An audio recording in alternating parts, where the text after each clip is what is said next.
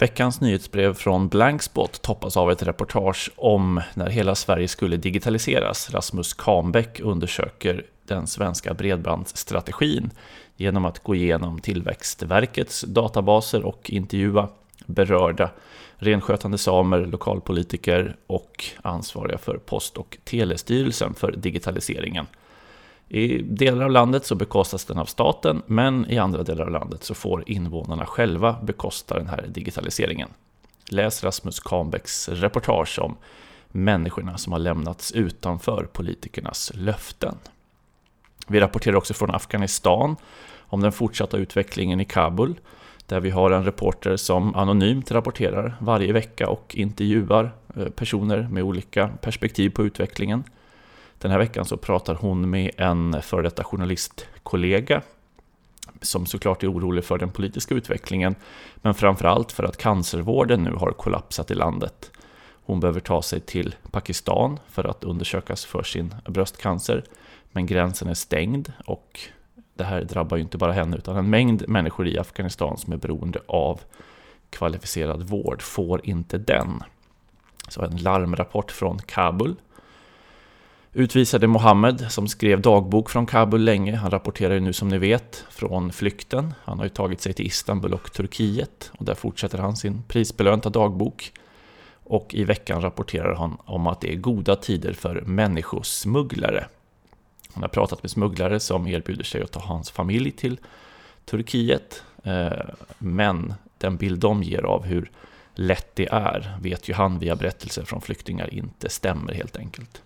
Han beskriver också den panik som finns och som späddes på med de här scenerna från flygplatsen i Kabul som verkligen gör att alla som kan fortsatt försöker att lämna Afghanistan. Vi följer också upp kampanjen Do Not Touch My Clothes. Jag vet inte om ni minns de här bilderna från universitetet i Kabul på svartklädda studenter som spred sig som en löpeld. Det var ju många afghanska kvinnor, framförallt i diasporan, som reagerade och inte kände igen sig och menade att det här är inte afghansk kultur. Eh, utan tvärtom. Och under hashtaggen Do Not Touch My Clothes så lägger man upp bilder på eh, klänningar och eh, historiska tankar just kring burkan som klädesplagg. Dessutom så rapporterar vi om de tre närmaste valen i världen i vår snabbguide, där vi alltid försöker rapportera om vilka val och folkomröstningar som hölls runt om på vårt jordklot. Och i helgen så hölls det ju val i Qatar. Eh, lite om det och vad de innebär kan man läsa om där, men också andra val.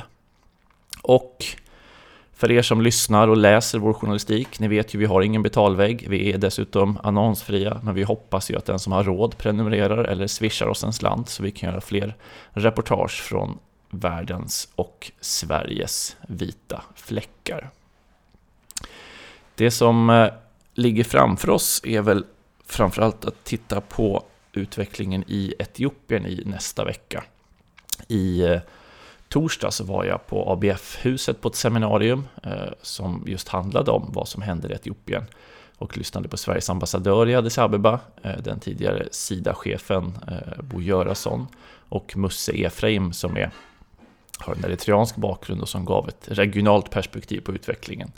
Och sen i publiken representanter från en mängd olika rörelser, eh, etniciteter med perspektiv på, på utvecklingen. Eh, och det var ett seminarium som planerades att hållas för två år sedan, då ju Abiy Ahmed hade vunnit sitt Nobelpris och eh, reformerna eh, duggade tätt i landet. Och Idag så blev ju fokus mest på kriget i norra Etiopien, i Tigray-regionen och det oerhörda humanitära lidandet där.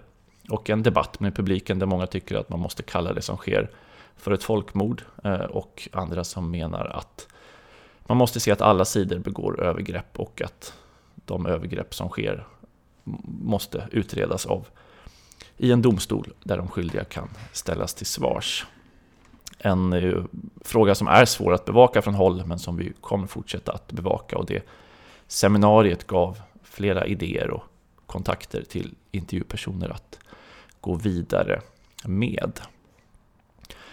Ja, det var en kort recap på vad vi hade på Blankspots sajt under veckan som gick. Eh, och kom ihåg, utan dig ingen journalistik. Genom att stödja oss så kan du se till att vi kan fortsätta göra oberoende kvalitetsjournalistik fri från för alla att läsa.